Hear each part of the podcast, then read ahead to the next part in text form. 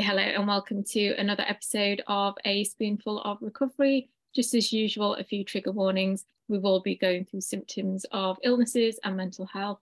So if you find any of those challenging, this episode might not be for you. So today I have Sharan. Thank you for having me on. Um, I'm Sharan from London, UK, and I have had Crohn's disease for just over 20 years now. I was diagnosed in 2002. Um, and I've been through several different medications. I've had surgery three times now, and I'm currently going through a very mild flare, hopefully with like regular monitoring and been very proactive in keeping in touch with my team. We can uh, prevent it from getting any worse. But yeah, things are fairly settled now. I am working and doing well generally. So yeah, that's me. For people who might not know what Crohn's disease is or how it impacts your daily life, can you just mm-hmm. explain a bit more about that? Yeah, sure. So Crohn's is it's kind of an it comes under inflammatory bowel disease is the umbrella term. And there's two types, either Crohn's or ulcerative colitis. I have Crohn's, and, and that can affect any part of your uh, gastrointestinal tract, and it causes inflammation on the uh, lining of the uh, GI tract. So the cause is, for the most part, still unknown, but there are obviously factors that through the years we have found, like research has found, to impact kind of the onset of the condition. So, like environmental factors, stress, diet, um, and even genetics are said to play a part as well. And there's at present no known cure either. So, it is controlled by medication. And in terms of um, impacting your daily life. So I think uh, if anyone does know like the basics of Crohn's and IBD, inflammatory bowel disease, they might know that you know it causes um, abdominal pain and diarrhea, and you might get nausea or vomiting with it as well. But uh, like the bigger picture with Crohn's is that it can, you know, also cause uh, fatigue, quite extreme fatigue as well, and it can uh, really impact your daily life, you know, because you just feel like you never have enough energy to be doing the things that you want to do. And uh, because food and diet plays such a huge part in trying to manage, you know, what you can tolerate, what you can't, um, that can also lead to, um, you know, people have known to develop eating disorders because of it, or they are unable to, you know, maintain kind of the body weight or image that that they need to to stay healthy. So that can lead to malnutrition and which can cause, you know, other things like anemia, which I've dealt with um, since before my diagnosis. I've had anemia for a very long time, which can be an indication that there is something going on. So uh, things like that, you know, it's again impacts the being anemic and being low with like nutrients and things can also impact your like the fatigue and the tiredness. So uh, all in all, it's just not really having the energy and there can be kind of a lack of concentration. You're not able to focus on things. And then other extra intestinal manifestations is what they refer to, things that kind of linked to linked to IBD. So um, that could be you can have issues with your eyes, you can have issues uh, with like your joints, your bone health can be affected overall there's there there are so many other um, symptoms and side effects that are linked to uh, Crohn's and ulcerative colitis that I think aren't very obvious. It's very easy to come across as someone who is well and you know they you know they shouldn't be as tired as they claim to be or they you know they don't look sick it's hard to kind of believe someone that for example, when you know if I I've needed to take time off work because the condition is so unpredictable, and when I've gone back in, you'd always kind of get this look that oh you don't look like you've been sick, but it's very much an invisible condition where a lot of what goes on is going on inside. So it's really hard to you know make people see the things that you're going through. What was it like growing up with Crohn's? That's a good question. I think because I was quite young, so I was I think I was just I was still in primary school at the time, just going into like secondary school, and at the time it was confusing because um, it came on quite suddenly for me. my symptoms started around September 2001. And I went from being completely fine from what I remember to just waking up with abdominal pain and diarrhea, which then led to the occasional vomiting. And then it, you know, escalated to vomiting after every meal. And I, it got to a point where I just couldn't tolerate any food. And just thinking about eating made me feel sick. And then, you know, I was losing a lot of energy and it was, it was kind of, I was just, I felt like I was just rapidly fading away and I couldn't understand why. And my GP at the time, and I think this is still a huge issue, is that the the symptoms of IBD and like Crohn's or colitis, they're not recognized. So that delays the diagnosis because when I went to my GP for the first time, it was kind of just put down as indigestion. And I was given, I remember Rennie and I was told that I'm very anemic. So I was given iron tablets and I was sent away. But then, you know, my mom was like, but then why is everything else happening? You know, she's going through all these other things. Surely indi- indigestion isn't causing the vomiting and everything else. Um, so I think it was just very confusing. And then coming from like a Punjabi family, my parents' first language isn't English. When we were kind of referred on to the hospital, I felt like when the diagnosis happened, there was a major lack of understanding for my for my parents because it was kind of just explained to them and you know they took in what parts they understood but then the parts they didn't understand it was kind of just just left at that. There was never any kind of you know maybe we can get interpreters for you maybe we can try to help you understand it better as parents. And then with me being a kid i felt like i took in what i could and then everything else i didn't understand all the kind of medical jargon um, just went over my head. And i thought at that time i thought okay now i've been diagnosed they're going to find a way to treat me and i'm going to get better and i can just get on with my life. Because in my mind that is what i saw kind of a diagnosis being like. I'd never been to hospital before that really. But you know you see like all these medical shows on TV and you think once you're under you know good care they're going to treat you you're going to get better. So I think there was a real lack of understanding for me and my family about what a chronic condition means and what it means for something that you're diagnosed with having no cure like all of that didn't really make much sense to me so when they put me on medication, I thought, okay, I'm good. I can go back to school and just go about my day. But instead of putting me on medication right away, they wanted to first try, they kind of do an elemental diet, which is like a feed that you drink.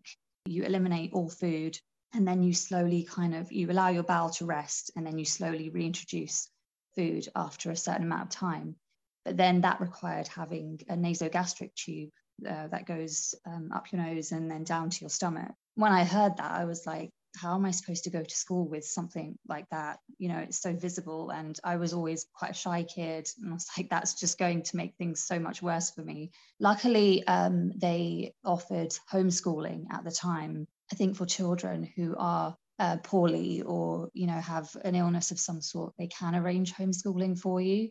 So for the remainder of that year after my diagnosis, I did school from home until the tube was gone. And because the the that initial kind of attempt at trying to control the inflammation didn't really work, I then went on to medication, and that helped calm things down. So I thought, okay, now that they've given me medication, I'm good. But then a year later, I was told that I need surgery because my pediatric gastroenterologist at the time said that everything else, like your gut as a whole, looks good, but there's a small part on the right side of your large intestine that is quite inflamed. And we don't think medication is going to do anything, like it's just going to keep coming back. So he suggested that I have the surgery and then we keep things under control with medication. And in my mind, then again, like I think the lack of knowledge and education at the time I thought, oh, I'm going to have surgery and this is going to take out the bad part and then I'm going to be fine. And I remember having a conversation with my head of year at school at the time, who coincidentally, her husband had Crohn's as well. And she told me that he's had 10 surgeries and he's still very poorly. And so for me to hear that, I was like, oh. And I think that's the first time it hit me that this is going to be like a lifetime thing. And this surgery is probably not going to do what I imagined it could. But I, I went through with the surgery, and luckily, you know, it kept me well enough to get me through the rest of the school and my A levels, and I managed to get to university. Things started to go downhill when I started university, but yeah, I think I think I didn't take it as seriously as maybe I should have when I was diagnosed because I didn't think it was going to impact the rest of my life. It was very much like I'm going through it now, but surely I can't be going through it like 20 years later. You know, I didn't think it was going to impact my life in the way that it has. And I guess that comes down to patient education and, well, the lack of it at the time. Yeah. I mean, I can't say it's improved too much with what I've got. When I went to A&E, having never been to A&E before, I was about yeah. 29 when I went. And I was like, right, I'm either going to die or they're going to fix me and I'll be given a pathway. And I didn't get either. And I just eventually was given a link to a website and told to like figure it out and just be positive. And I was like, I've got symptoms that mimic a brain tumor, you know, that's kind of serious. And they were like, stop making it up, or it's psychological, you know, it's in your head. You're too young to have all this. And I was like, help me. Why aren't you helping me? And I just remember, like, I can't like think what I would have been like as a child dealing with it because as an adult, I did not cope well for the yeah. first like six months. I really hid it and my mom and dad were like, and my brother were like, well, they've said she's fine, but she's dropping on the floor. She's going into these seizures. And I was like, right. And they were like, so you've been given some tablets, they're making you worse, and you're not getting better. Yeah. And I was like, no. And people around me were just, I became inconvenient. It was like, well, it's not that bad, or, you know, just be happy. And I was like, that's not how it works. So, like, mm did you get a lot of support from friends and family? And given that we're both South Asian, there is yeah. a lot of stigma. Like, what's your experience been like? Before I answer, I just want to say that you're right, it hasn't improved much at all. Like a lot of the kind of uh, voluntary work that I have been doing over the past few years, it's shocking to see that, you know, symptoms are still disregarded by health professionals the way that they are. And a lot of it comes down to, oh, you're too young for this. Or uh, when I first went to my GP, I was told that South Asians don't get IBD. And that's why he kept ignoring and refusing to refer us on to a specialist. And my mom was like, okay, but then what is wrong with her? Find out what she's going through. And I think what makes our experience maybe different is that because I was a child, I felt like I, a lot of the burden fell on my parents. Like it was up to them to figure out things for me. Whereas I think as an adult, I agree it is harder to deal with because I've got friends who have been diagnosed as adults and it kind of just puts your life at a standstill completely and you don't know what to do. Like if you're out of work, you know, you're not making money and then, you know, that's impacting everything. Um, and there's only so much sick leave that you can take. So there's so much you have to think about as an adult, which I think as a child I wasn't thinking about. And I, I am lucky I had that support from my family. Um, but I think growing up with it in a South Asian uh, family, it is very much, um, I think you're made to feel that you're not doing enough to make things better. And like if I would go, you know, to a family gathering and I pick up something to eat, it's either, oh, should you be eating that? Like, you know, with everything that's going on with your stomach. There was this assumption for some reason that I had stomach ulcers. And I was like, they're not stomach ulcers. I was like, if you took the time to understand the condition, then you would know like how it works and what comes with it and how I manage my diet. And of course, there's times that I would think, you know what, this is going to really mess me up, but I'm just not going to worry about it because there's only so much you can control yourself. And some days you just need to, you know, be like, I'm going to eat what I want to eat. Like, I deserve to just have a normal night for once. But yeah, and, and then if I don't eat, it's, well, you're not eating anything. Why aren't you eating? You know, you're so skinny already and you're not having anything that we've made for you. You know, this is just going to make things worse for you. Or you get like the third option where they specifically make something for you, which is very sweet of them to do, but sometimes it's not the right thing for me. And it will still be something that's going to, you know, cause abdominal pain or diarrhea afterwards. but then you feel guilty. I think there's there is this pressure in our South Asian families where you're made to feel guilty for not like taking part in like meal times and not you know accepting the food that's been made for you when you go to like you know whether it's Diwali or Vaisakhi or whatever you get together and you know someone's prepared a whole lot of food and you're kind of just sat there like no I'm good. But then it's almost offensive to them like yeah. how dare you refuse what I've made for you? So in that way I think it was very isolating. It got to a point where I used to just avoid going And I would say to my parents like I'm just going to sit this one out because no one takes the time to understand and i think there's only so much of these comments you can take and yeah. you know you get a lot of people who you know that they want the best for you but when they're like maybe you should try this or you know i know like an ayurvedic doctor who can make you better just like that and uh, i even tried ayurvedic medicine in india because I, I just felt so kind of defeated with the lack of support i was getting from my doctors at the time and it did nothing. It did nothing to help. And it just felt like a very kind of exhausting process. And my my GP, I did always keep my GP in the loop. I've never like gone against medical advice. And they said, if you want to give this a go, go ahead, but don't ever stop any of the Western medication that you're on. So, you know, I went along with what they were saying, but I, I did feel like I needed to kind of come off the medication to see if the Ayurvedic medication is even doing anything. So there was kind of a period where I I stopped for a short while and I, I thought this isn't doing anything. It's not improving my symptoms in any way. So I guess I got that out of my system. But I feel like I never would have gone down that route if I hadn't heard from so many people. Why don't you try this? Why aren't you doing this? So yeah, it's very. I think diff- there's there's a whole new layer that's added onto having any kind of illness as a South Asian because it's almost like you have to explain yourself to everyone Oh yeah. Not just, not just your immediate family. Yeah.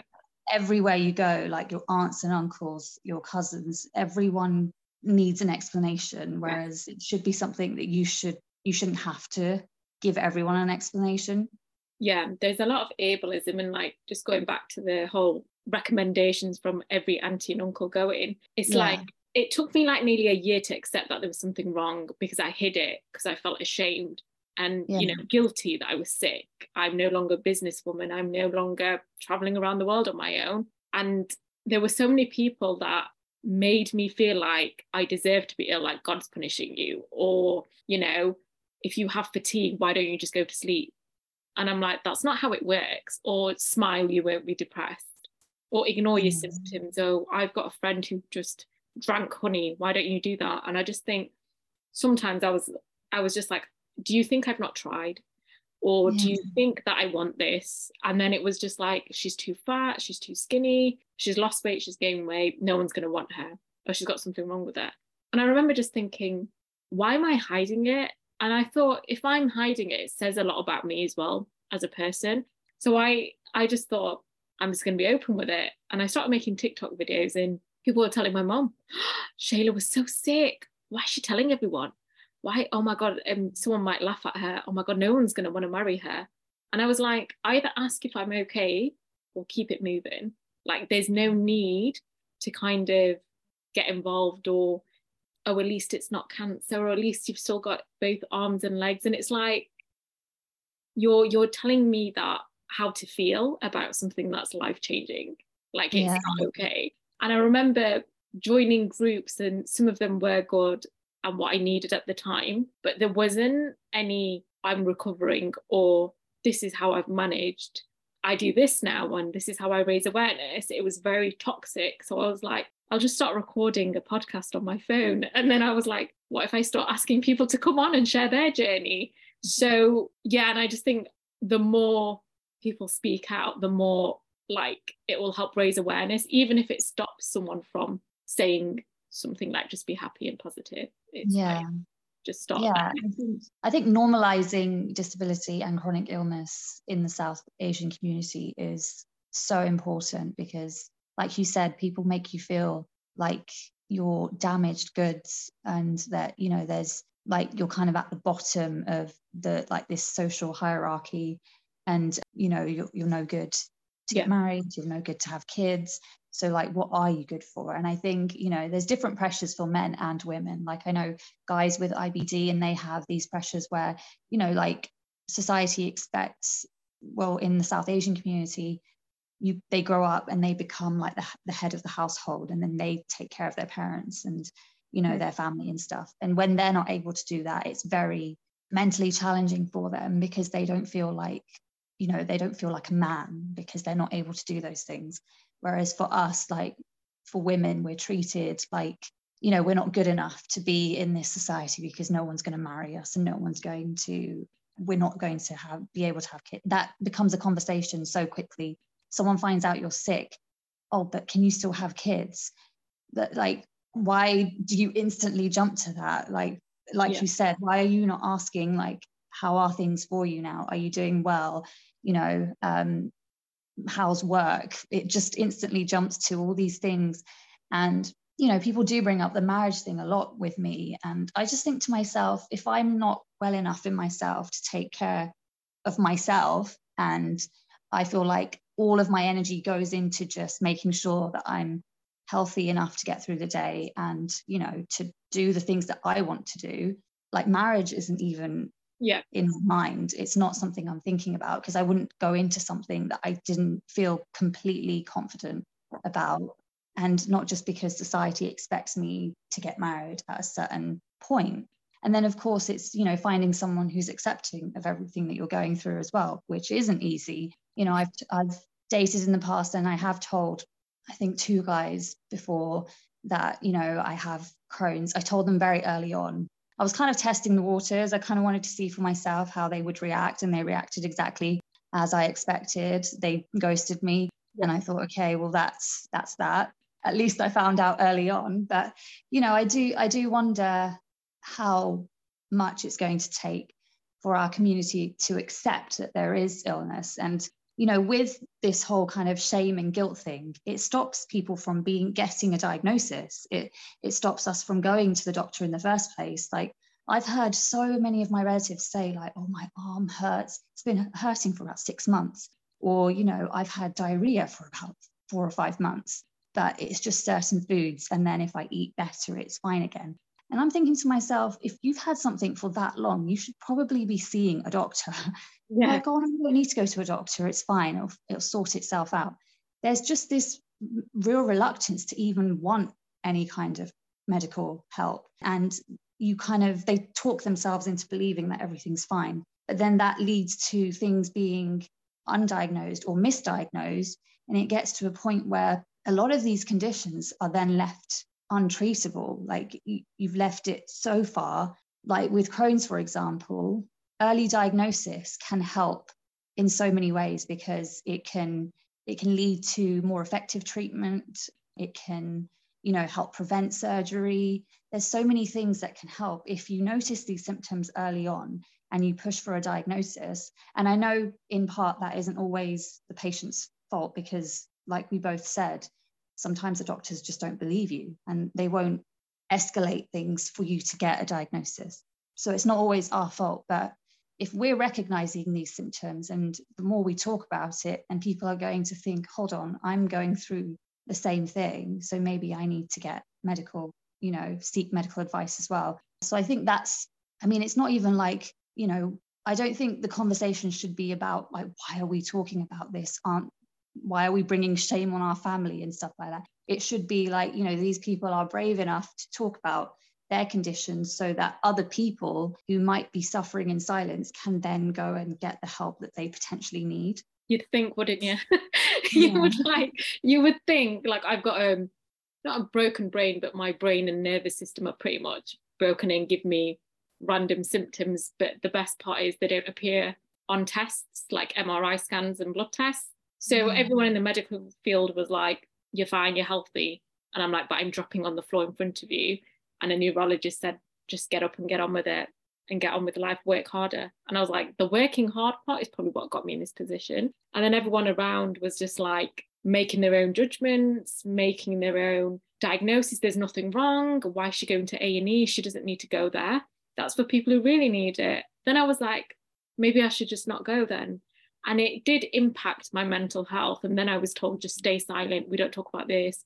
You know, what are people going to say? A common line I'm sure you've obviously probably heard, like, you know, yeah, it's about what everyone else is going to perceive. And I got to a point where I was like, F that. I need to be able to do what I can to survive the day. And if that means that I raise aware awareness and raise my voice, then I'm 100% going to do that. And if people don't like it, then that's their problem. And I think it says a lot about other people when they're just like, you're all of a sudden inconvenient for them, or yeah. oh, I didn't invite you. And it slowly starts to become like tumbleweed, and you're no longer that person anymore. And you have like this identity crisis like, why are you making me feel like this? And I had that a lot and I struggled so much with the acceptance mm. part. Has it ever impacted your mental health? Yeah, it has. I think earlier on, maybe there was this kind of denial phase that I was going through because I didn't recognize that it was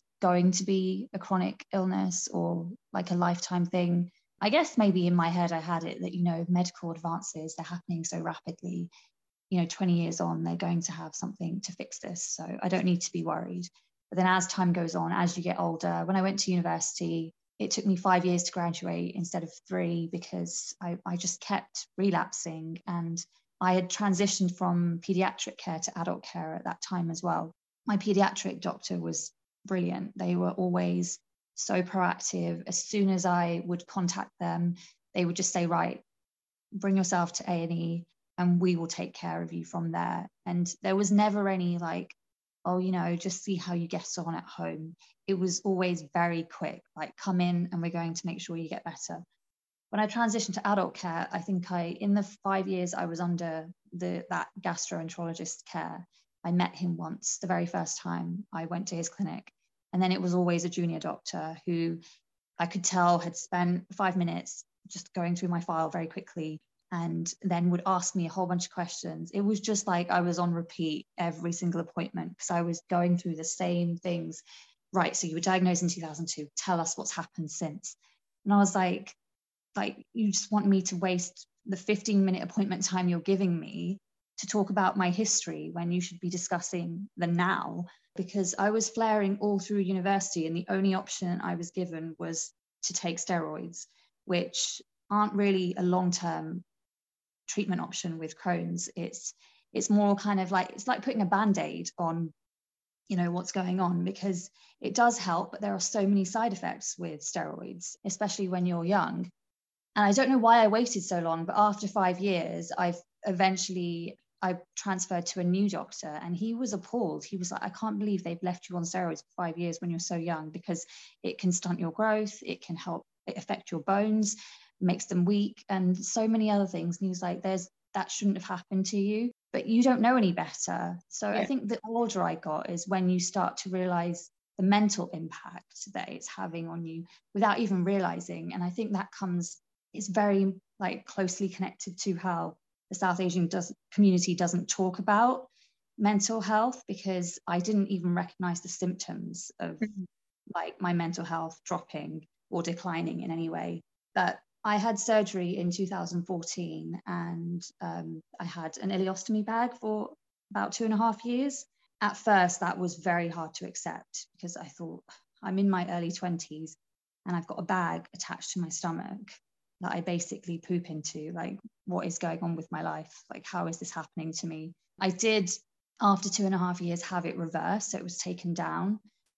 But my mental health dipped after that for some reason. And I think it's because after the bag came off, I started hearing from everyone, oh, you're back to normal now. Like your life's back back to normal. Things are fine now. The bag's gone. So like you need to start thinking about getting married. You need to start thinking about, you know, like what you're you doing work-wise? You know, you need to get your life back on track. And I thought, hold on, I, I think my life was, it's not like I had just paused when I had the bag. I was actually very active with the bag. I think my life was better with it than without it because it kind of gave me back that quality of life that I had been lacking for so many years. And I think for the first time in a long time, I was completely symptom free and pain free.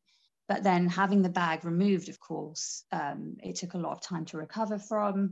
I felt like, you know, I was being pushed to get back on track, but mentally and physically, I didn't have the strength that I needed. So I felt myself like slowly declining, just kind of pulling away from life generally. Like I was late to work almost every day. And I still have that old phone. And when I check through the text messages, like the excuses I would make up every day, I don't even know how my manager believed me because you know, it's like, oh, my car broke down today, or, you know, I'm stuck, like I can't get out of the driveway because someone's come and parked in front.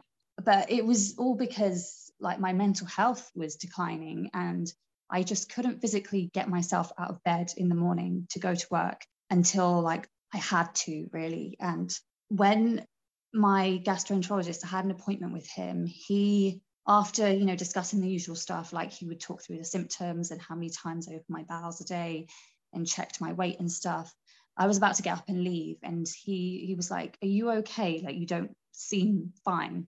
And i just burst into tears. I was like no one's asked me that. Past i think five six years so i think that was when i really noticed like okay so something's going on and he said because you're like one of my younger patients, I want to make sure that we're looking after you as a whole, not just your physical health, but your mental health as well. Um, so luckily, he referred me on to, sorry. That's okay. It's okay if you need to take a minute. Yeah. So he told me that he had already referred me on to a therapist before we even had that conversation, because I think he had gone through his patient list and he said that, you know, you've been dealing with this for a long time, you've had symptoms for a long time, and you do have a severe case. So he said, I want you to see the therapist and, you know, take care of your mental health as well. And luckily, because he had already referred me, I didn't have to wait too long to see her. And it was so helpful at the time because one thing I really struggled with is when I mentioned that I was seeing a therapist to like close family, it was kind of like no one really knew how to um, respond to that. So then I thought, okay, I'm, I'm not going to have that conversation again because it, yeah. it just, I feel like no one's fully prepared in our community to talk about depression and like seeking therapy and being on antidepressants. So that was a conversation I think I never really had with anyone except for my very close friends. Like, I'm lucky that I do have close friends that I can always talk to. And with them, like, there's never any judgments and there's never any kind of, oh, like, why do you need that? Like, surely everything's fine. Like you mentioned before, like maybe you just need to you know go out and you know get some fresh air or smile more or you know you know do something to make yourself happy i had a few people close to me that were very understanding so i was never like fully isolated in what i was going through and then the therapist as well helped me through i think for me what i was going through at the time is that i kept thinking about the past and like what if i had never gone to university maybe then the stress of being at university would have never aggravated my symptoms because one of one trigger I have noticed with my condition is that stress definitely yeah. adds to things. So I was like, what if I'd never done that? Or what if I'd never done that? I wouldn't have wasted five years of my life at university doing a degree that I didn't even follow up afterwards because I don't have, like, mentally and physically, I'm not strong enough. I studied radiography at university, but when I was done, I was like, I'm done. Like, I don't want anything to do with it because it was so stressful and so mm. hard to get through. But then in my mind, I kept thinking, I've just wasted five years of my life. Like, why did I even do that? So it was good to have the therapist to talk me through those things. And she was like, you can't change anything that's happened. But what we can try to change is moving forward. And she said, like, and I think, I mean, it would be handy to have a South Asian therapist, I think, to understand that side of things because when I explained like the whole kind of competitive culture that we grow up in and how we're constantly pitted against one another so and so's son or daughter look look at their yeah. grades what they've done and look how far they've gone with their life and i'm sat here like i feel like in 10 years i've moved like two steps when like all my peers have moved like 20 steps. And it you know it does add a lot of pressure on you and you think i haven't really developed professionally like in my career. I haven't developed like like you know personally like with relationships or you know starting a family. So you kind of just feel like you're at you know you're just kind of stood still where everyone else is moving forward. And i think that a lot of that has to do i think with society in general but it's amplified in the south asian community. You're constantly compared to everyone and you're and it's not even just by and it you know strangers will do it. Like they'll come up to you and say you know like why aren't you married yet? And yeah. i look at these um, aunties and uncles I'm like i don't even know who you are. Like why are you like what's it to you what i do with my life and when I was a kid, it's interesting because I would see it happen to my older cousins. And I would think, like, I would see them get upset about it and think to myself, it's okay, you know, they're only concerned for you. As you grow up, you realize how annoying it is and how upsetting Very. it can be, especially if you're going through, like, you know, an illness or like your mental health is affected, anything that you're going through, no one knows that side of things. They just assume that everyone's fine and everyone should be on the same track. And if you're not, you're somehow like defective. Oh, 100%. Yeah. I remember reaching out to a few people when my mental health was at crisis point, And I had one who just said, go to a psych ward then. Another one was like, I don't really want to talk to you when you're in this state, get yourself together. And someone else said something. Mm-hmm. And I was at crisis point. So I called Samaritans for four months every day, three times a day. I was at that point writing notes, and it was like, you can't say things like that. I mean, you should be grateful. Oh my God, this and that. And it just made it worse. It wasn't until I accepted it and I said it out loud to someone else, and she was like, right, go through PALS, change your medical practice. I had support from people I didn't really know. And they were like, just this is the path that you need to be taking. And I was like, so you, you still want to talk to me? Everyone else has left. And they were like, yeah, yeah, yeah. This is what you need to do. It's not your fault you got sick. And I was like, but everyone else is telling me I am. And um, I remember someone saying, oh, well, Shayla's never going to get married. She's going to be on the wrong side of 30. And I'm like, do you know what it takes for me to survive the day, sometimes the hour? And yeah. sometimes I have to compare like the past two years and what I've done rather than my whole life because then it's just depressing. Like I used to work this many hours, I used to travel all yeah. the way to friggin' Antarctica and I used to have a very privileged life and I was doing this and now everyone around me is saying what have you been doing? What do you mean? Oh, but you look fine though. Oh, I had migraines once. And I'm like, it's not the same. Don't try and compete. And I think that happens as you get older because everyone around you is like, I've got kids now, or, or you're not getting married, don't delay it anymore. And you're like, as you said, like, you know, if I could find someone who would, you know, take the whole package, then fine. But I'm not going to put my life on hold for that. Yeah. Of conversations to have with people where they're like, oh no, don't don't worry. I'm sure there'll be someone for you. No, don't. Yeah, don't worry. And I remember an auntie saying to me, she kept saying to me, literally borderline harassment. You, you, you're, you, no one's going to want you now. You're past like 22. I'm 32 now, and no one's going to want you. So she was like, one day, why aren't you married? I said, Auntie, I'm too old. You've... And she was like, No, no, no, no, don't say that. I said, You've been saying it to me for about seven years. I'm now going to agree with you. And she was like, no, no, no, you don't say stuff like that. No, someone, someone, someone's written for you. And I was like, you know what, where do we go from here? Like I've yeah. accepted it. It's like saying if you're married, your life will be okay. That person yeah. might walk out on me. And this is this is what you take from there. And I'm just like, I'm okay. Like I'm content as long as I don't go to all the events. Um, like you said, I don't go to that, that many. It's, yeah. it, if it's gonna cost me my peace and my mental health, no mm. thank you. And I think it got to a point where my mum was like, okay, look after your mental health. You don't have to go to this thing. Whereas yeah. usually it's like I see you at the door at seven. you know, what do you mean you're not going protesting? I'm like, yeah, I'm not going. Whereas now I'm just like, it is what it is. And I do get yeah. sometimes messages from people saying, Oh, thank you for speaking up. I've got this and I had to deal with this and you know, thank you. I'm like, okay. So yeah, there's a lot of work that needs to be done. Mm. In terms of the work that you do on social media, let's talk a bit about that. Yeah, sure. I think sometimes all it takes is one person to have a change on the community as a whole. And I actually kept my condition very quiet, I'd say until like 2018. And that was after I dealt with the depression and everything. And I think my therapist helped me come to a place where I had finally accepted, like, this is my life. And if I have to go at my own pace, I can't compare myself to people. I have to just do what's good for me. And as you mentioned, like about the marriage thing, it's almost in our community, what I've noticed is that people are more accepting of you rushing into a marriage and then ending up in a divorce because then at least you tried rather than just protecting yourself and allowing yourself that time to really find the right person for you. And that was always very bizarre to me. So I was like, you would rather I rush into things, potentially make my health even worse, and then they leave me anyway.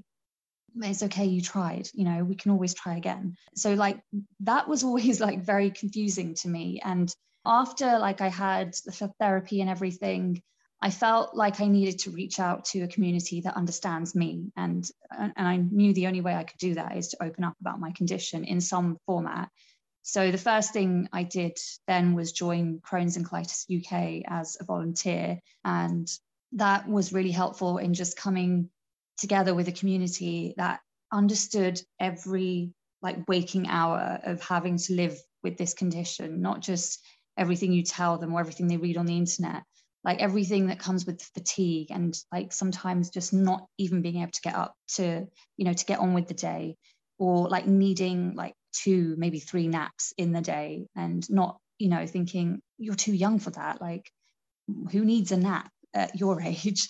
You know there was never any judgment. And that made me feel i felt like it was so like freeing in a way that I had never experienced before. Because I've I've always had great support from like my immediate family, but I think there's still a level of understanding that wasn't there that I got from volunteering. And then after volunteering like with Crohn's and Colitis UK for a couple of years and seeing the support that you were able to give people, like you mentioned, we would do monthly coffee mornings and some of the people that would come along to these events had never opened up about their Crohn's or colitis to anyone before. And just being able to chat to us and sit with us, it gave them the support that I think they didn't even know that they needed.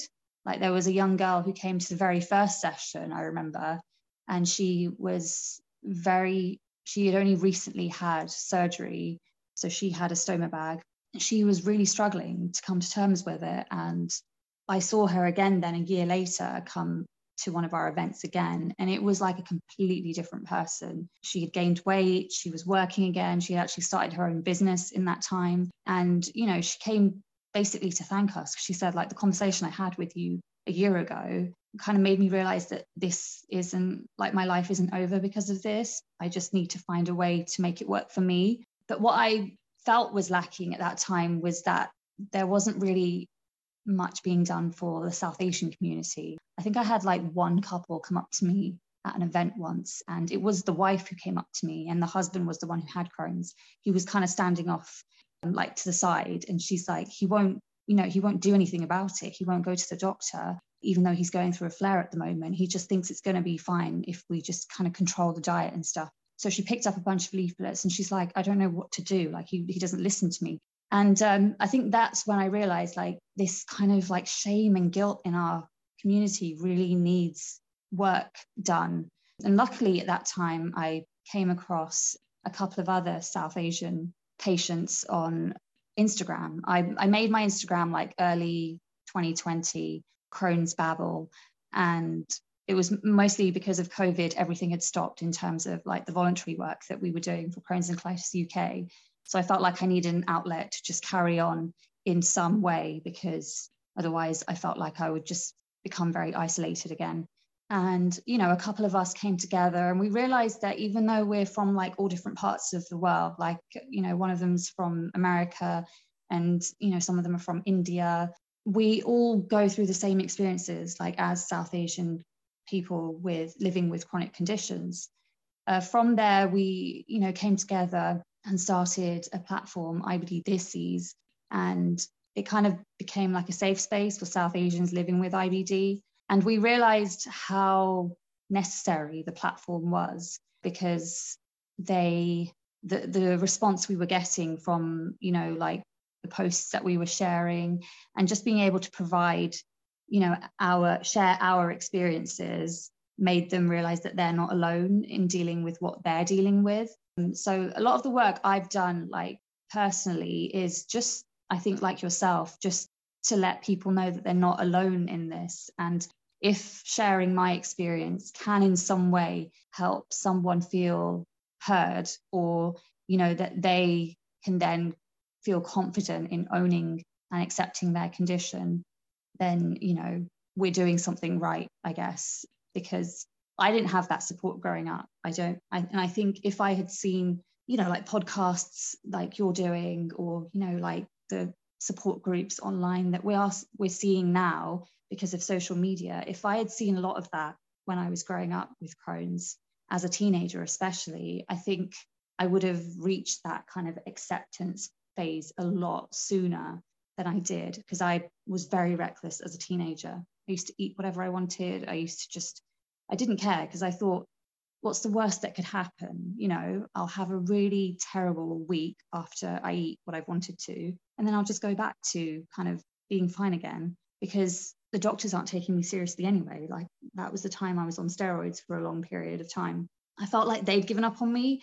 So I kind of felt like I had given up on myself as well because there didn't seem to be any alternative treatment option and it is frustrating that a lot of it falls on like the healthcare professionals deciding for you like mm-hmm. what's going to happen to you and how your health is going like they determine the direction of your healthcare which is frustrating when they don't listen i think even with that so like i said before being proactive with this condition is so important before the diagnosis and even after if you're going through if you notice yourself kind of relapsing in that you know you're going through a flare again catching it early and having something done about it as soon as possible is so much better than letting it just go until you end up in hospital and your flare is severe. When I was a teenager, I used to just let it go until I needed to be admitted because I didn't I didn't think I could reach out before that. Like you said, everyone used to assume that the A&E is for accident and emergencies and when I was going through a flare, I, I didn't class myself as being an emergency case because it was just so regular to me, always mm. being in pain, always having the diarrhea, and then the occasional vomiting. It was only when I wouldn't be able to stop the vomiting is when I would, my mum would say, right, we're going to A&E. And even she says to me, she's like, I don't know why we used to wait that long. Like, I don't know why we used to just leave it. And you would be kind of like curled up on the floor in agonizing pain and we used to just accept it like i don't know what it was about you know like the whole situation we kind of just accepted it rather than pushing and i don't know if that's the clinicians not taking us seriously or if it's just as a community we feel like you know we don't want to use resources unless we absolutely need to. But i think there's a change that needs to come about with that as well. Like people need to start reaching out to and seeking medical help when they need. And like you mentioned earlier about your mental health and, you know, chatting to the Samaritans and maybe feeling like you didn't have any other option at the time because people were making you feel like, you know, just get on with it. So you obviously reached out and sought out the only option you thought you had. But I think if people are, become more understanding and actually start to realize that these are real issues, real problems, real concerns, then you wouldn't feel so guilty about asking for help. I think uh, with every, anyone who's doing any kind of work to raise awareness, I think that is the key goal to make people feel like they can also reach out for the help that they need. And just to show a little bit of em- empathy to the people that are going through stuff rather than, you know, like the unsolicited advice that is so often given and just kind of this kind of guilt tripping that I've never really liked and making us feel like oh things could be worse so yeah. you know you should be grateful you know that you're you're alive you're well you've got like you said you've got both your arms both your legs you can walk you can function you can go to work. Yeah but there's so much uh, there's so much I can't do. You know there's so much that I could have done if I didn't have any condition. So it would be nice if people could just extend a little bit of empathy towards that that you know there is a huge part of our lives that have been taken away because of these conditions so i think you know overall it's just changing people's mindset and that i've realized because i think the work i have been doing is having a positive impact it makes you realize that okay the more we do the more the more it is going to start changing people's minds and hopefully you know we're going to get to a point where we can sit around together with family and just have an open, honest conversation about physical health or mental health, whatever it may be. Yeah, 100%. And it's not easy. And I remember telling someone that I was bedbound, and that person was like, So Netflix then, woo, enjoy enjoy your time. And I said, it's not a two week thing, you know. Like when you've had that for six months and you're an outdoorsy person and a very active person, yeah. you go to the gym and always outdoors, to then be bedbound and no one tell you what's wrong and kind of gaslight you. It's not a holiday. And I remember mm. that person being like, Yeah, but you're all right now, though, aren't you? You're all right. And I was like, Just because I don't speak about the treatment around people, I keep that very much. I, it's personal, but I do tell like TikTok. So I'll tell strangers online. Yeah. Raise awareness and I'll write about it and I'll share stuff on the podcast. But I won't tell people around me because I can't be bothered. And yeah. I don't want to then go, well, I'm having some treatment for my brain. Oh, well, what does that mean? What's wrong? Something happened. Or, but I thought you were fine. And it, we just go around the same cycle. Yeah. And I'm just like, if I can, I have it on the podcast. And if people want to listen, they listen. If they don't, then they don't.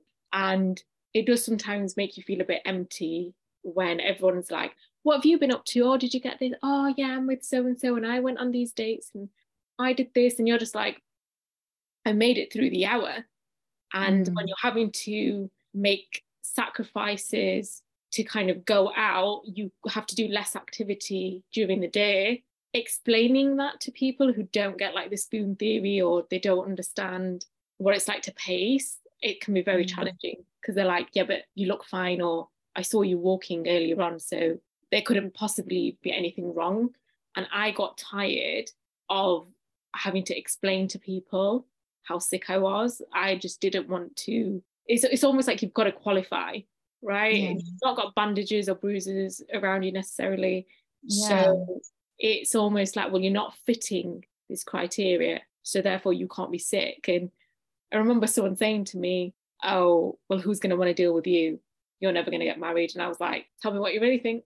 And it was just like, No. Mm. So, yeah, definitely a lot of work to be done yeah it's sad like you i think when you open up you expect like understanding but it for some reason it turns into this like oh well you know that's like no one's going to want to deal with that um yeah. and it confuses me because on one side like you know we're doing i think incredibly powerful work in our community in trying to change mindsets but when they throw that in your face, you kind of think, is this even worth it? Because. The constant comments can get a bit much. And funny that you mentioned um, not being able to kind of open up, you know, to people that are like in your personal life and strangers is so much easier. And I found that as well when I created my Instagram page. I was just, you know, like an open book talking about my experience right from the beginning and then like relatives started to find it and I, I, I was like oh my god like and then i started panicking and i didn't feel like sharing as much as i was before that and because of covid i didn't have much com- uh, contact with anyone so for those like two years i didn't really have to face anyone who was maybe you know visiting my Instagram page, I could tell, like, you know, when you see who's viewed your stories, it would be people that I knew. And I was like, oh my God, what are they doing on my page? um, but I just carried on because I was oblivious to it because I didn't need to hear it from them in person. But then, like, when I started seeing people more and, and like their tone kind of changed and they were more curious about my condition. And that's when I realized, like, it's not from a place, not necessarily, and let me word this how I'm thinking. To me, I thought, is this them genuinely wanting to understand my condition, or are they just digging for gossip? You know, and like, oh, so and so's daughter, did you know like what happened to her and everything she's been through? Like when I had my ileostomy, bag, for example, the first year was horrific. First six months, I would say, because the year after, my brother was due to get married and a huge part of me, like I had a good cry to my consultant about it. Cause I was like, how am I supposed to wear all the dresses I want to wear, like saris and things, when I've got a bag attached to my stomach? I was like, this just isn't adding up. And you guys promised me that I would only have it for six months, and now you're telling me to keep it. I was like, this, it's not fair. And um, and then I started crying, and then I felt ridiculous for crying because I was like, you've got it in your head that you know things could be worse because you hear it so often so i felt like i couldn't have that kind of meltdown that i was having because i was generally doing well and it was nice to hear from one of the stoma nurses that you're completely valid in having you know like the feeling how you're feeling because it's almost like you're mourning the life that maybe you have had um, or that you can't have. You know there's a lot of things that change as you go through. Like you mentioned you know going from a very outdoorsy person to then suddenly having all of that taken away from you. The mental toll of that is it's heavy you know because there's no way you can't think about like you know all the things i was doing and now i'm not doing any of that. And that's how i felt at that time. But then being able to get through like my brother's wedding with not a single person realizing that i had a stoma bag except for my, my immediate family and my close cousins that I had told, it made me realize that, you know, part of me wishes I had been open about it so I didn't have to be so secretive. Like I felt like I was like walking on eggshells, making sure like no one sees it and wearing my sari much higher than I needed to and just finding ways to keep it quiet. But I know what people can be like. And I and as much as I don't care, I also don't want to be the topic of conversation, like with gossip and stuff. Like I don't want to hear from like hearsay come back to me. They were talking about you and your bag. I don't know. It's very conflicting because part of me doesn't care. Part of me doesn't want anyone to be talking about me. Like I hate being the topic of conversation and I hate for it to come back to my family. And I don't know if that's just kind of like kind of drilled into us when we're kids. You know, like you don't want people gossiping gossiping about you. You don't want uh, people saying anything about you.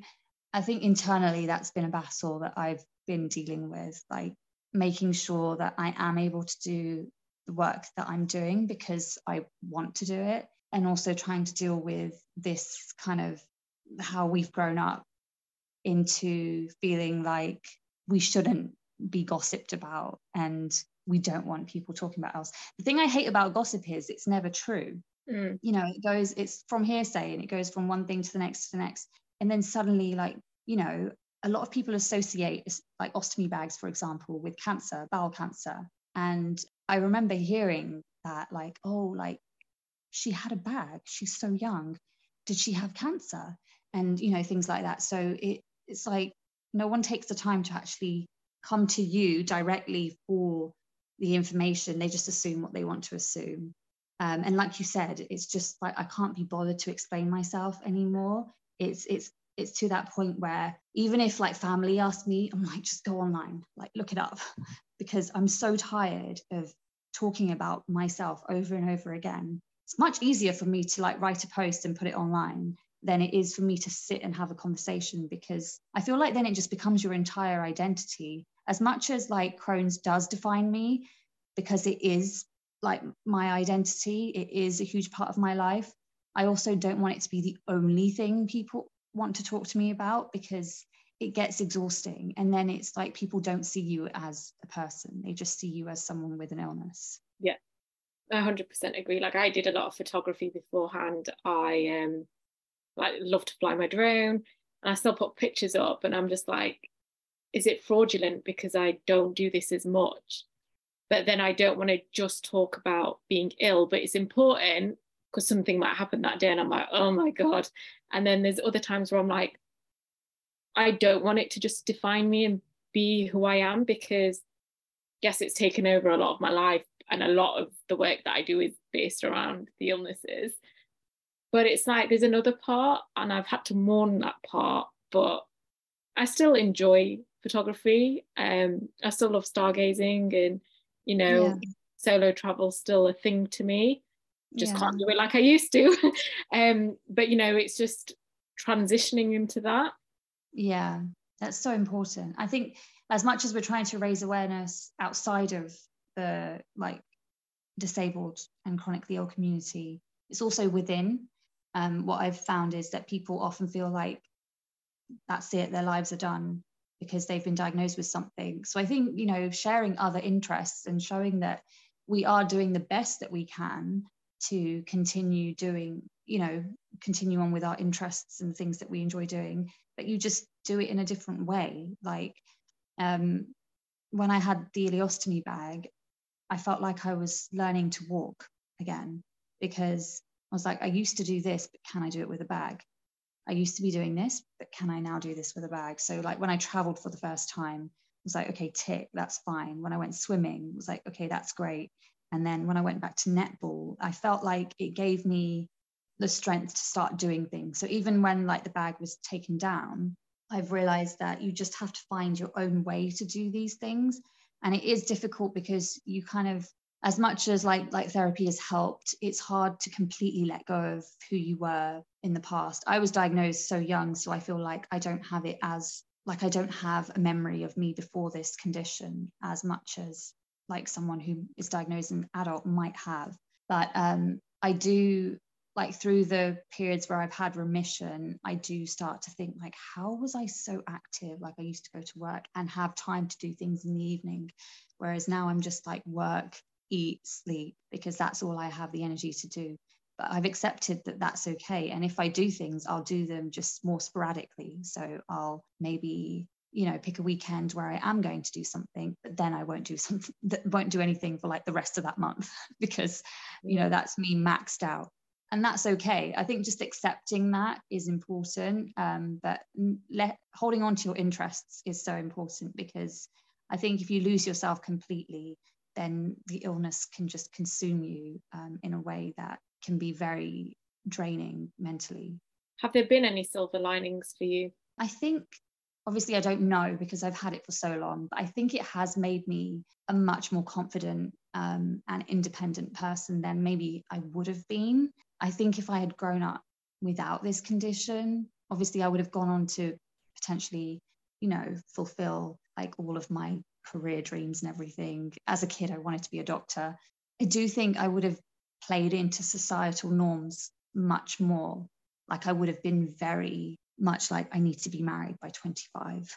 I need to have kids before 30, because that's how we grow up. And yeah. I think if nothing throws you off course, you're never going to think any different. So I think, in a way, like as much as I've gone through, this has allowed me to prioritize myself above everything else. And I think the confidence it has given me, because I was very shy as a kid before I was diagnosed. I was so timid. I barely used to speak like in a public setting. Um, so like to see yourself, I think, grow as a person and a lot of it having to do with, you know, like your condition and wanting to raise awareness and wanting to do something to help your community. I think it has probably made me the best version of myself that I can be considering like everything that's gone on. And and honestly, it's brought me so much closer to my mum than I think maybe I think we had a very formal relationship. I remember as when I was a kid, and um, because we spent so much time together, like she was with me the entire time I was in hospital, like leading up to my diagnosis, uh, day and night, and then even after, like she is literally my rock through all of this. So I feel like it's brought us so close that I don't know, maybe things would have been different, you know, if you know this had never kind of happened to me and I do think there always needs to be someone who speaks up in the family and someone who is willing to take take it upon themselves to help the family, you know, learn and have these important conversations that aren't being had. And if that's what it takes for us to be that person, then I guess, you know, for me, I have to see that as a silver lining because there's just so much that needs to be done in our community. Like,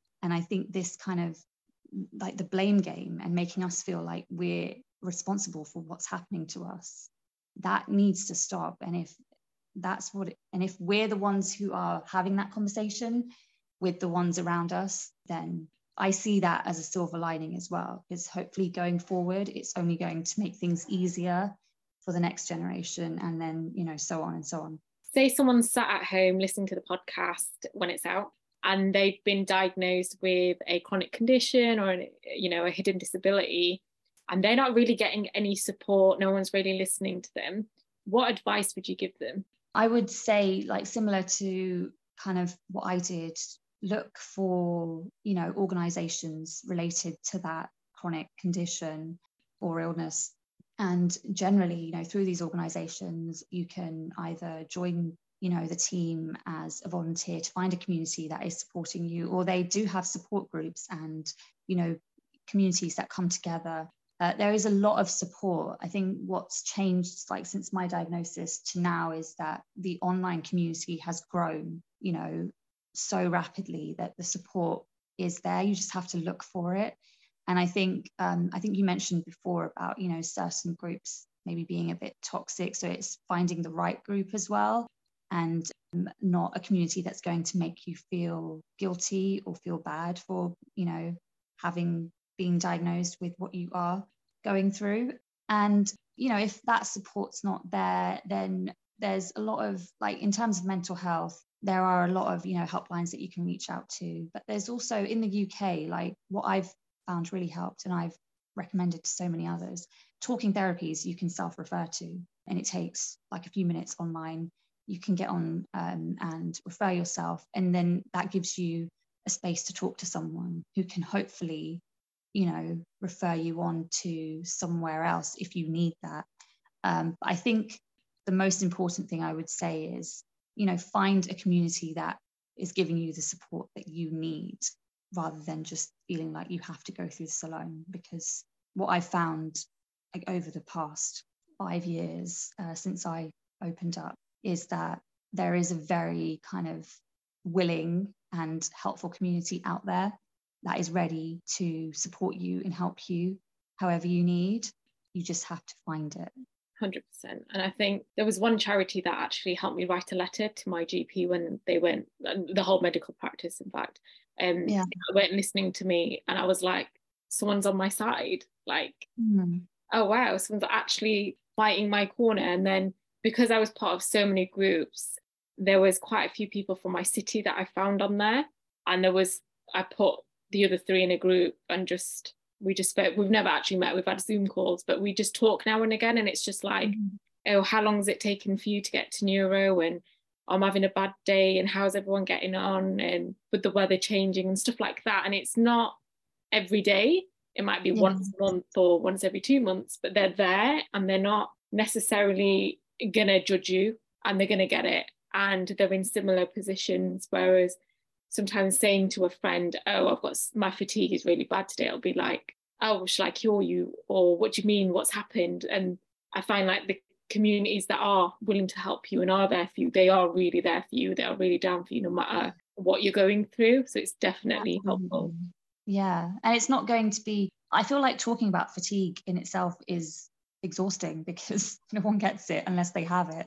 So when I mention it to anyone that doesn't deal with it, I'm like, oh my God, this whole conversation is just adding to the fatigue. So I'm done. But when I talk to, like, I, I do have a group of friends who have IBD now. And when I talk to them, there's just a level of understanding that isn't there with like your relatives or anyone else. And like you said, there's no judgment. And with like, um, it's specific to IBD, but um, Crohn's and Colitis UK do virtual events as well, and they do them very regularly. You can look up on their website and just join whichever one you know suits you. They do them quite regularly through through the month. I host them on occasion and we've had the feedback we've had from there as well is that you know for the first time I felt heard and understood and that you know I'm not going through this alone like you mentioned about like how long did it take for you to get to neuro? Even just having that is you know it's reassuring. Like oh i'm i've been waiting 6 weeks. You waited two months so okay i'll wait a bit more because i know that it can take up to two months. So i'm not like just like no one's forgotten about me. Yeah. uh, whereas if you're dealing with it alone like well, what do i do? I don't know who to reach out to. I felt that very the support was so valuable to me when i had the ileostomy bag. When i came home i was so confused i had one session with the stoma nurse on the ward she showed me how to change it myself and then that was it i was sent home I did have a follow up then to see the stoma nurse um, in two weeks' time after I was home. But there, there were so many little things that I had no clue like what to do about and how to deal with. And uh, when I joined, there was a Facebook group online that I joined. I would just, anytime I would pop in a question there, I had like five or six people responding straight away. Yeah. And I felt like within minutes, I had that support that I needed. And it just gave me like clarity in that time. So I think just having, I think feeling some people might feel like I can deal with this alone. I don't need the support. But you'd be surprised how helpful just having, like you said, just chatting to someone or having someone on your side, it can make a huge difference. Definitely. What's next for you and where can people find you? So, what's next for me? Well, I'm hoping to, of course, continue with the work that I have been doing. You can find me on Instagram or, uh, at Crohn's Babble. That's C R O H N S B A B B L E. So that's more like my personal page, but the work that I'm doing, like on a wider scale with IBD Disease, you can find me there as well, working with the team that I work with. And we are expanding on, like for the past year and a half, we have come together as a team to start a, a non-profit organization, South Asian IBD Alliance. And uh, the work we're doing with that, so like one of my close friends, her handle is Own Your Crohn's on Instagram. She's the president of the organization. And, you know, through that, like we've been doing like talks with we joined together with a group of clinicians from across the globe and we have a patient team as well. And together we're hoping to increase education raise awareness and potentially you know get to a point where we are able to help the south asian ibd community and you know maybe gain access to medication in areas that that don't have access to certain medications at the moment and see more of you know more South Asians involved in research and clinical trials. So there is a, a huge push on that end with South Asian IBD Alliance. I focus more on like the design side of things. I do a lot of their graphic design work. So that's kind of like where my strength is with that. But yeah, I think just continuing to raise awareness and hopefully, you know, like I said earlier, even if I'm able to help just one person, then I feel like we're doing a good thing. And on a wider scale, if we're able to increase access to medication, help aid early diagnosis in some ways, um, like a lot of the content we're trying to provide, we're trying to make accessible in various languages because with my experience when I was diagnosed and like how I felt for my parents that you know your young child has just been diagnosed and no one is trying to relay this information to you in a language that you fully understand, I feel like that's a huge barrier that needs, at this point, should have been overcome. But, you know, I have heard from people even today saying that, you know, an interpreter has never been considered for them or like I think you mentioned, you're just handed a leaflet or you're given a link to a website. Go look up, go look it up for yourself. Yeah but you should be able to have these conversations with your clinician you know it should be they should be the ones. So i think just there's little things that we're hoping to see changes with. So access and just making information more accessible and just i think allowing those of us who are living with a disability or a chronic condition to gain the confidence to advocate for themselves so that if you feel like you are being wronged in any way or you're not being listened to that you can hopefully from the support and the information we provide then you can go on to advocate for your health and say like look this isn't right. What like what you mentioned i mean i think it's terrible that you had to go through all of that and people just weren't listening to you. But hopefully like with the conversations you're having on your podcast and raising awareness uh, someone who might be going through something similar is thinking okay she didn't back down and she didn't you know, just get on with it like she was told to. She kept pushing until she found an answer. Um, and I think that's one thing that I'm hoping the work that I continue to do does help with. Like, I want to make sure people are seeking the help that they need when they need it and not feeling defeated when maybe at first it's not being offered. But it's not an easy thing to do, but you have to keep pushing like you you have to just keep going until people listen. I mean it's it shouldn't be that way but it is. But hopefully you know with the work we continue to do people realize that they deserve answers. Yeah and it's um it's such powerful work that you're doing and it's not easy when you are ill as well. I think sometimes people have the misconception that because you're now advocating and you're raising awareness you're now fine and you're yeah. like i'm still relapsing behind the scenes or you know yeah. i'm still like someone said to me oh you're posting so much on tiktok you're doing great and i was like i'm actually bed bound that's why i'm posting so much because that's all i can do and everyone's like oh i thought you were doing really well i was like yeah i think that's uh, that is one thing that we've struggled with as a team as a whole is that you know we get a lot of people coming to us for advice and support and lots of messages. And i think people forget that you're a patient as well. And like we're going through a lot at the same time. But i think that's where i struggle with social media a little bit because i'm very comfortable sharing things i've been through. But like i mentioned i'm going through a flare at the moment. I struggle with talking about all of that online because I feel like I need to get through it yeah. to be able to talk about it because it's so kind of fresh and it's happening right now.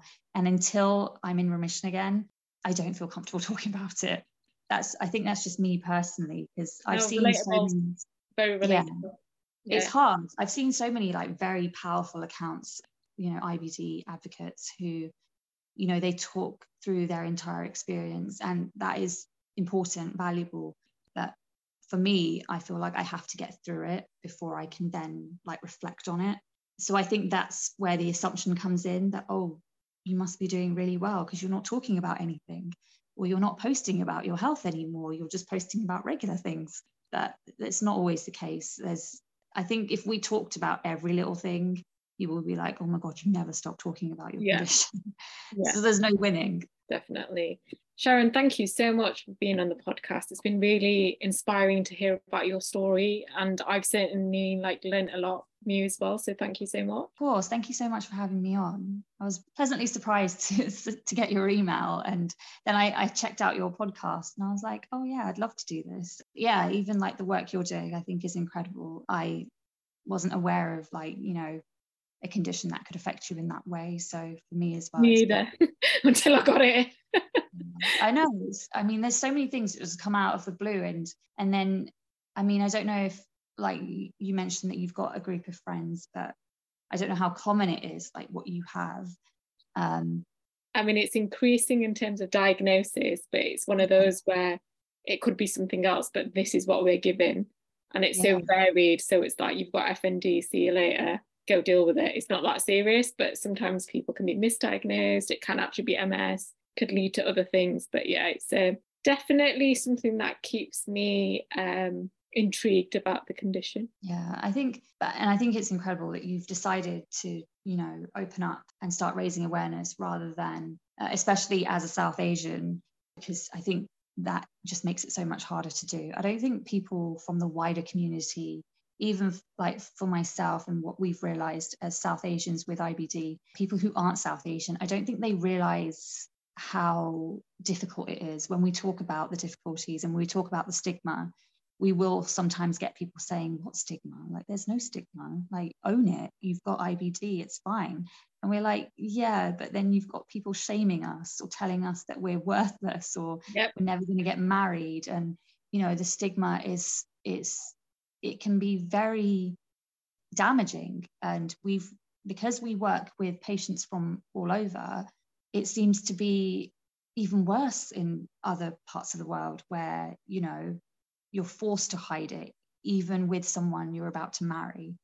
And like just like i can't imagine ever doing that because it would take like one day for them to figure it out that something's not right because i don't know how i would hide it. I genuinely don't know um, like if i was to get married i think i would have to tell like their entire family because it would have to be something that I open up about so that no one's wondering, like, why is she so kind of like elusive and isolated and we never see her? Does she not like us? It's going to create so many more problems, I feel, if you're not open. And I think over time, that's what I realized. When I was so secretive about it, people started wondering, like, what is going on with her, especially at work. If I would disappear and I would take like four or five trips to the bathroom every day, I remember in one job, they said I was dossing off. Like, can you, like, you keep disappearing when we need you to do things. And then when I said to my manager, she was like, why didn't you just tell me? And I was like, I didn't know that I could. Like, I've yeah. kept it quiet for so many years. So it's just little things like that. And I feel like with these you know, podcasts, I love listening to podcasts because I can multitask when, I, when I'm doing it. Otherwise, I feel like I'm kind of, you know, just sat in one place, like you're watching something. Whereas with podcasts, I can listen, you know, freely. It's so helpful. And, you know, there may be people you're helping that you'll never know about because they're not even comfortable coming to you and letting you know that you've helped them in some ways. So, yeah, thank you for having me on and thank you for doing the, the work that you do. Oh, thank you.